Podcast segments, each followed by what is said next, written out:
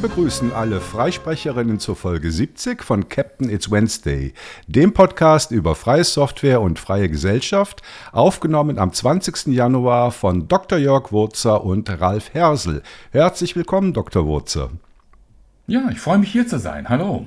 Hallo, Hausmitteilungen haben wir heute keine, deshalb können wir direkt ins Thema einsteigen. Und wer nicht weiß, wer der Dr. Wurzer ist, hat es vielleicht schon am Namen dieser Podcast-Folge erraten. Dr. Wurzer, wer sind Sie und was machen Sie? Ja, ich bin Gründer von Woller Systeme und arbeite auch dort als Geschäftsführer. Und es macht Riesenspaß dabei. Und ja, ein bisschen was über mich. Ich bin eigentlich von der Ausbildung her Philosoph, war viele Jahre lang Journalist und irgendwann wollte ich nicht nur über coole Leute ein Interview führen, sondern auch mal selbst auf der anderen Seite sitzen. Ich frage Sie nachher, ob die philosophische Ausbildung einen Einfluss auf Ihre Produkte hat. Allemal. ähm, seit wann gibt es denn die Firma Woller Systeme GmbH und warum haben Sie sie gegründet?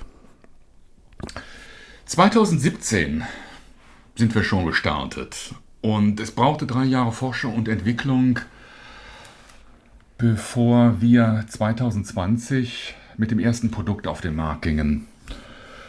Und warum es das Produkt die Firma gibt, ich, da gibt es viele Gründe. Ich glaube, einer ist, dass ich mir selbst ein Produkt gewünscht habe, das es so auf dem Markt nicht gab. Mhm.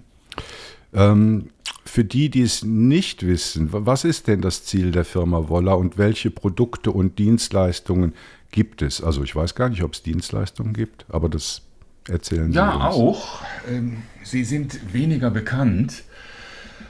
Ja, wir sind eigentlich Hersteller von einem Smartphone oder inzwischen von mehreren Smartphones, den Woller Phones, mit, einer eigenen, mit einem eigenen Betriebssystem. Und es gibt ja immer viele Ziele, ein Unternehmen zu gründen. Und ein möchte ich hier hervorheben. Das ist, dass ich unseren Anwendern, und dazu zähle ich mich auch, ein Stück Freiheit zurückgeben möchte. Und zwar einmal die Freiheit, selbst zu entscheiden, mit wem ich welche Daten wann teile.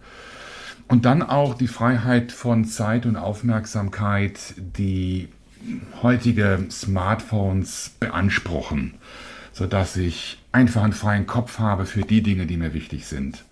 Und das ist nicht zuerst die digitale Welt. Es sind die Menschen um mich herum, die, ja, die, die Dinge, die realen Dinge, die wir so im Leben produzieren. Mhm. Und welche Dienstleistungen gibt es? Nun, für, das ist dann für Geschäftskunden, dass wir neben solch auch ein Mobile Device Management anbieten. Ohne dem geht es in Unternehmen nicht. Und da mussten wir auch einen Weg finden, dass es zu unseren Geräten passt, die besondere Eigenschaften haben oder das Betriebssystem besondere Eigenschaften. Und wir haben auch noch ein besonderes Angebot, ähm, dass wir das Betriebssystem anpassen für einige Geschäftskunden. Und da haben wir sehr schöne Projekte gemacht. Einmal haben wir ein Smartphone gemacht für Feuerwehrleute, dass, wenn sie gerufen werden zum Unfallort, äh, sehr schnell ähm, einen Überblick bekommen, dass sie sich besser vorbereiten und damit bis zu 30 Minuten Zeit sparen, um jemand zu helfen. Oder wir haben ein Smartphone gemacht ähm, für Notärzte und Rettungswagen, damit der Notarzt garantiert immer die beste Mobilfunkverbindung hat zur Klinik oder zum Spezialisten. Also sowas sind dann auch Dienstleistungen. Mhm. Jetzt ist die Firma Woller einer der wenigen, die sowohl freie Smartphones als auch ein Betriebssystem dafür anbietet. Ist diese Kombination für Sie ein Risiko oder ein Mehrwert? Definitiv ein Mehrwert. Es gab ja mal eine Firma äh, mit Think Different, die mit Think Different geworben hat. Ähm, heute passt es vielleicht nicht mehr so sehr dazu. Aber was wir davon lernen können von Apple ist, dass ähm, die perfekte Kombination von Hardware und Software, also die Abstimmung aufeinander, auch das beste Benutzererlebnis ermöglicht. Und deswegen ähm, ist diese Kombination ein Vorteil, wenn wir als Hersteller beides in, in der Hand haben. Und Es ist natürlich auch für ein Unternehmen wichtig, Geld zu verdienen, damit wir die Entwicklung überhaupt betreiben können. Und da ist es so, dass die Software vielleicht das ganz Besondere ist, dass das sich von allen Smartphone, anderen Smartphones unterscheidet, aber die Menschen bezahlen und kaufen doch eher die Hardware. Also darin steckt das Geld. Und deswegen ist diese Kombination eher vom Vorteil, wenn man so ein Unternehmen aufbaut. Ähm, sprechen wir doch mal ein bisschen über die Geräteseite, bevor wir zum Betriebssystem kommen. Ähm, welche Geräte, also welche Vollaphones gibt es denn aktuell und auf welcher technischen Basis beruhen die Geräte? Ja, zwei Geräte, also das Vollaphone der ersten Generation und das dann folgende Vollaphone X sind schon ausverkauft, hurra. Auch tolle Modelle. Und jetzt im Rennen, es ist unser ja, leichtgewichtiges, edles Flaggschiffmodell. Das benutze ich selbst. Das ist das Volaphone 22. Und dann haben wir noch eine robuste, wasserdichte Variante, also nach IP68. Das nennen wir das Volaphone X23. Das X im Namen steht dann immer für extrem, also für ein robustes und wasserfestes Smartphone. Das sind die beiden äh, Geräte, die wir im Rennen haben. Und wir haben auch eher eine Langzeit- und Langwertigkeitsstrategie, äh, sodass wir alle zwei Jahre ein neues Modell auf den Markt bringen. Worauf die Hardware basiert, das sind eigentlich MTK, also MediaTek Chipsets. Ähm, einmal ist es ähm, dieses G85 und G99 Chipsets. Einige Ihrer Zuhörer beschäftigen sich vielleicht auch mit dieser Art von Hardware. G steht für Gaming, also das sind besonders leistungsstarke Chipsets mit der Hyper Engine Technologie, die einfach da gewisse Vorteile bringt, äh, um ja, maximale Performance aus den Geräten herauszuholen. Und wir haben Arbeiten mit äh, dem ähm, Unternehmen Gigaset Communications zusammen, die in unserem Auftrag ähm, und nach unserer Spezifikation diese Geräte in Bocholt in Deutschland fertigen. Hm, das ist interessant. Ich dachte immer, es wären irgendwelche Asien Bare Bones, die man kauft und dann brandet, aber okay, in Deutschland produziert. Aber das heißt, eine eigentliche Fertigung findet bei Ihnen nicht statt, also eine Hardwarefertigung. Ja, es gibt ja einen langen, es gibt ja eine, eine, lange Lieferkette. Die beginnt dann irgendwo bei MyMediaTek, äh, dann kommt der Boarddesigner dazu, dann werden Komponenten äh, gekauft und dann wird es zusammengebaut. Und ähm, sozusagen ist dann diese Fertigung, die wir dann beauftragen in Deutschland. Allerdings gibt es auch noch einen Teil der Fertigung äh, bei uns äh, von Wolla wo wir für da, gerade für das ähm, äh, Vodafone X23 und X23e nochmal die Software bei uns aufspielen und dann werden die Geräte bei uns auch verpackt und versiegelt. Also es gibt äh, so eine Produktionskette. Die letzten Schritte sind bei uns in Remscheid, da sitzt das Unternehmen, davor in Bocholt und natürlich Media-Chip-Sets werden in Taiwan hergestellt. Mhm. Ist äh, Reparierbarkeit bei Wolla ein Thema? Ja, ähm, auf jeden Fall. Also wir haben so eine Langlebigkeitsstrategie. Dazu gehört auch Reparierbarkeit dazu und noch ein paar andere Aspekte, die häufig vergessen werden. Ähm, das Volaphone 22, das kann auch jeder selbst reparieren mit einem handelsüblichen Schraubenzieher.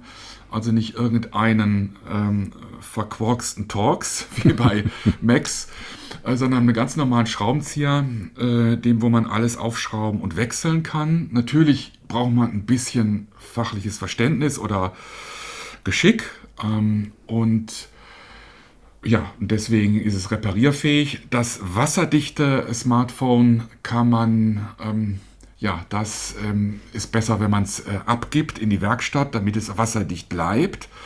Aber interessanterweise, so auch das wasserdichte Smartphone, äh, da kann der Akku selbst ausgetauscht werden. Also man kann es öffnen und den Akku zum Beispiel austauschen. Mhm. Jetzt ähm, von der Einordnung äh, in so Leistungsfähigkeitsklassen. Äh, würden Sie die, die beiden aktuellen Geräte so als Mittelklasse bezeichnen? Stimmt das? Ja, ich würde sagen, das ist, also es gibt ja die, die Einsteigerklasse, so auch vom Preis so 100 bis 200 Euro. Und dann gibt es eine große Bandbreite der Mittelklasse. Und dann gibt es die Oberklasse mit 1000 Euro und mehr. Ähm, und ähm, dahin werden wir uns vielleicht auch bewegen, aber die Mittelklasse, ähm, sage ich, da sind wir auf der Höhe der Zeit, was die Hardware angeht, von der Leistung. Die Kamera ist ja auch wichtig, ähm, Batterielebenszeit und sowas. Ich glaube, da sind wir ähm, eine gute Mittelklasse. Und, ähm, aber wir punkten dann ganz besonders äh, mit äh, der Software darauf. Mhm. Genau, Stichwort Software. Kommen wir zum Volla Betriebssystem, Volla OS. Was gibt es dazu zu sagen? Ja, die Geräte lassen sich ja vorbestellen äh, mit ähm, Voila OS und Ubuntu Touch. Äh, da können wir vielleicht auch noch äh, drüber kurz reden. Voila OS ist ein Android-Betriebssystem, denn in den ähm, Studien, äh, Marktstudien, die ich vorher gemacht hatte, kam heraus, dass doch die meisten Anwender ähm, angewiesen sind auf Apps, die es entweder im Apple App Store oder im Google Play Store gibt. Und deswegen ist es auf Android basiert, das Android Open Source Project, was sich unterscheidet vom sogenannten Stock Android. Also Sie wissen da ohnehin Bescheid und die mhm. meisten Leser äh, oder Hörer vielleicht auch. Und wir haben das dann angereichert äh, mit ähm, verschiedenen anderen Open-Source-Komponenten und unseren eigenen Komponenten. Und das Besondere ist, neben Sicherheitsfunktionen ähm, und Komponenten des Betriebssystems, unser Sicherheitsmodus, auch die besondere Benutzeroberfläche. Und das ist äh, das, was mir da besonders am Herzen liegt. Wir haben ja dieses Sprungbrett-Konzept äh, für die Start-App. Ja, ich habe das schon mal gesehen. Das ist wirklich äh, anders als anderes machen. Äh, lohnt sich da mal einen Blick drauf zu werfen. Ähm, auch vom Design her, es ist so ein bisschen minimalistisch aufgebaut. Darf man das so sagen? Ja, ich bin ein großer Fan von Minimalismus. Wir wollen die Leute nicht. Es ist diese, diese neue Bedienungskonzept mit dem Sprungbrett. Das ist ja ein Angebot. Wer das, äh, das Smartphone klassisch verwenden will, hat dann auch seine App-Übersicht und äh, die dann nochmal äh, intelligent gruppiert ist für mehr Übersicht, ähm, sodass äh, jeder sich da zu Hause findet. Aber ich denke, wer mal ein bisschen spielt und sich einlässt auf, das, ähm, auf die Ideen, die wir da haben, ich glaube, der wird es lieben lernen. Und ich möchte gar nicht mehr darauf verzichten. Ein Konzept ist ja, in dem Sprungbrett gibt es ein Textfeld. Ich gebe da, fange da an, einfach was zu tippen. Das Gerät wie soll man sagen, erahnt, was ich tun will und macht äh, entsprechende Vorschläge. Und so kann ich alle wichtigen Alltagsdinge machen, ohne eine App zu öffnen. Also eine Kurzmitteilung schreiben, jemanden Anruf tätigen, einen Termin notieren und, und viele Dinge mehr. Hm. Gut, kommen wir zu den Apps. Ähm, aus welchen Stores bezieht das Volla OS die Apps?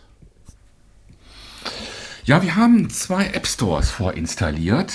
Ähm, das eine sicherlich in der Open Source Welt ähm, sehr gerne gesehen ist das F-Droid, also mit quelloffenen alternativen Apps für Android.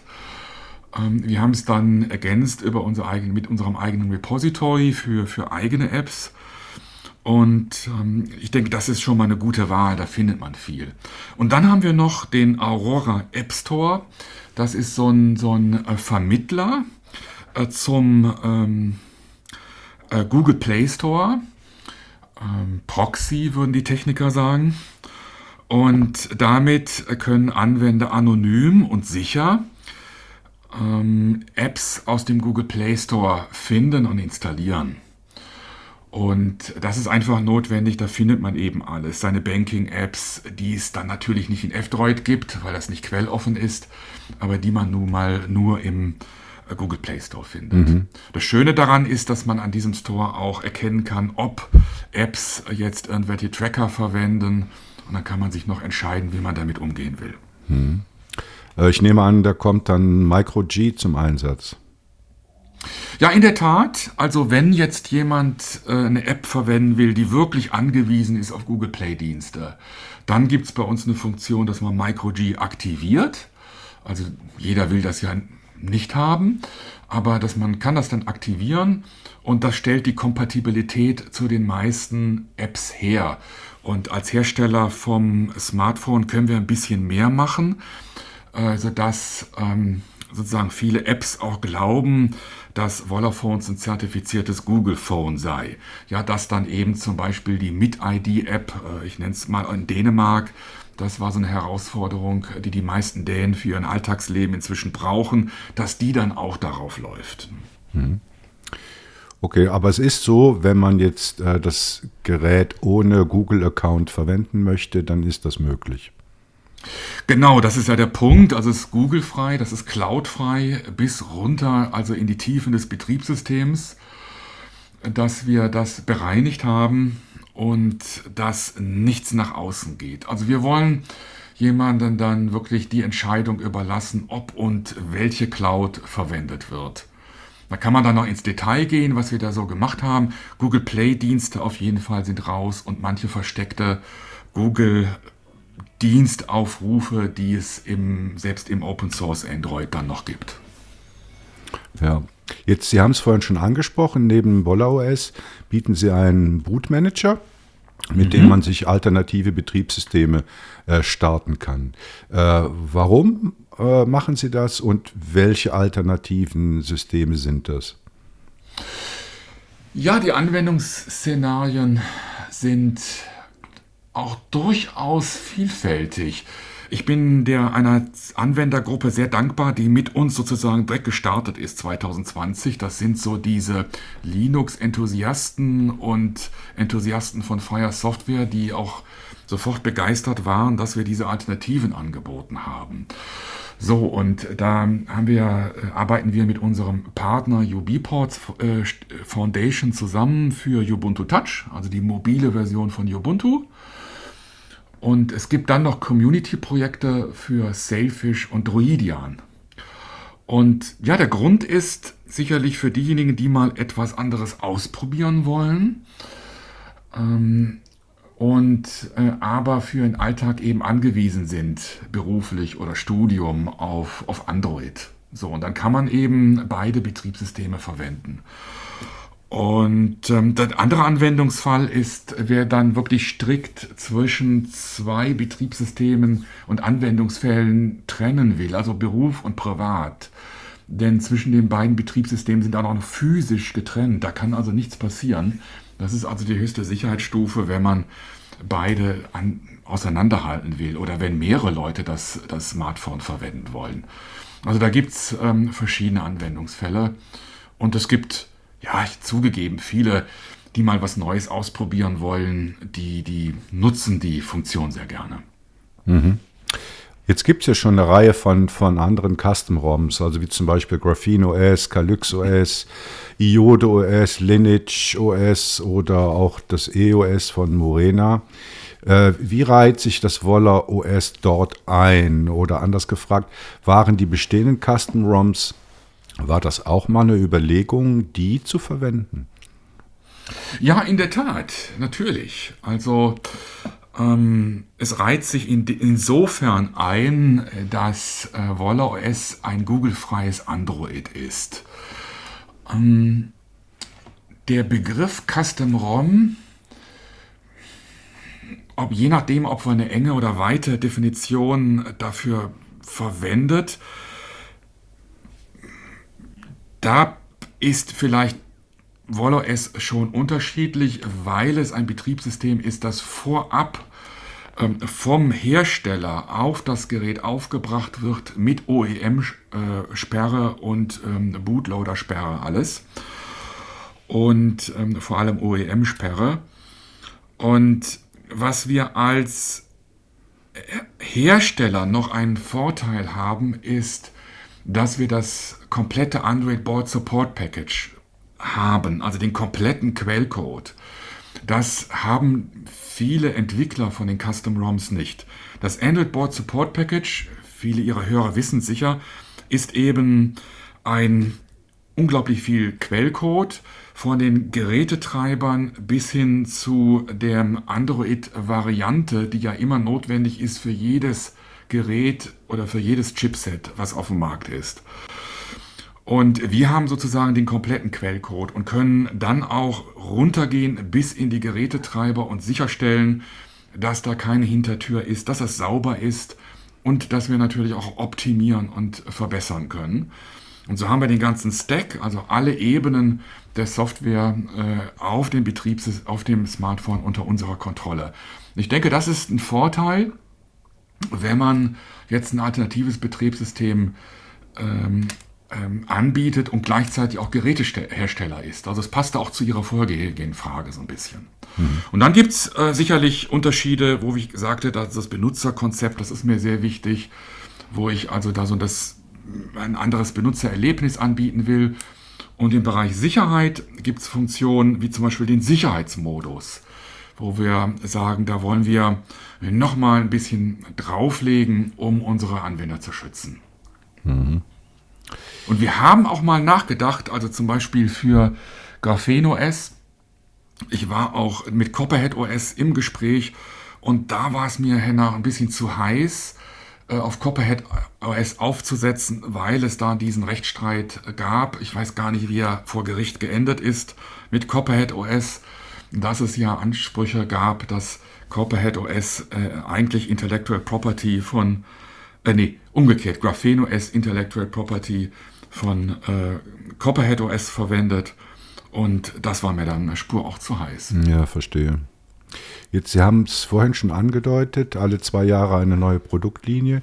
Wie sehen grundsätzlich die Zukunftspläne bezüglich der Hardware und der Software bei Wolla aus? Ja, ja, ja, wir haben da eine Menge vor. Das ist immer die Frage, wie verrät man? Was verrät man? Also es geht um das große Bild. Ähm, und ich bin kein Freund von heißer Luft. Am Ende ähm, verschiebt, verschieben sich dann die Pläne und so. Aber ich kann sagen, dass das große Bild ist eine sichere und unabhängige Infrastruktur der Kommunikation. So, es hört sich erstmal großartig an. Und ein Teil dieser sicheren und unabhängigen Kommunikation ist das Smartphone sicherlich.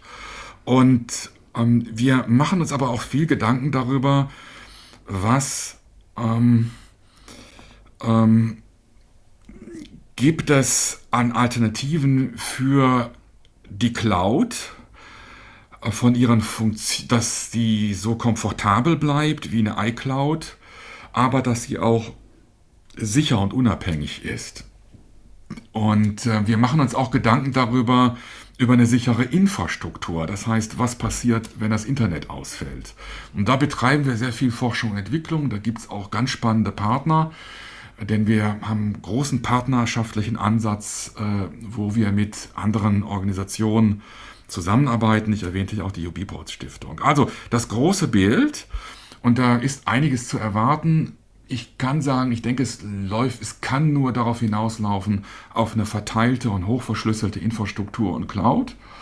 Und man kann auch erwarten, dass es weitere Geräte, ähm, auch Klassen gibt. Ähm, und ähm, also mal nächsten Monat ein bisschen aufmerksam sein. Da gibt es ein besonderes Announcement. Ja, wir, wir schreiben bestimmt auch darüber. Jetzt, das wäre klasse. Wenn sich jemand für ein Wollaphone interessiert, also wie gesagt, es gibt zwei Modelle.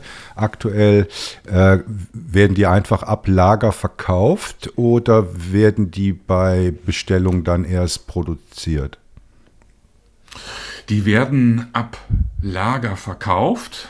Ja, also wir haben unseren Logistikpartner äh, in der Nachbarschaft, wo das Lager ist und auch wo die, äh, der Versand äh, durchgeführt wird. Wir haben auch Händler, wir haben Distributoren und wir haben unseren eigenen Online-Shop. Ähm, also da gibt es viele Möglichkeiten, ähm, das Gerät zu kaufen. Wer im außereuropäischen Ausland lebt, für den haben wir immer noch Indiegogo Crowdfunding offen und äh, man kann dann von da aus auch ein Vollaphone äh, beziehen. Okay. Ja, herzlichen Dank, äh, Dr. Wurzer, für die Informationen. Äh, sehr interessant. Äh, ich hoffe, liebe Hörer und Hörerinnen, euch hat es auch gefallen.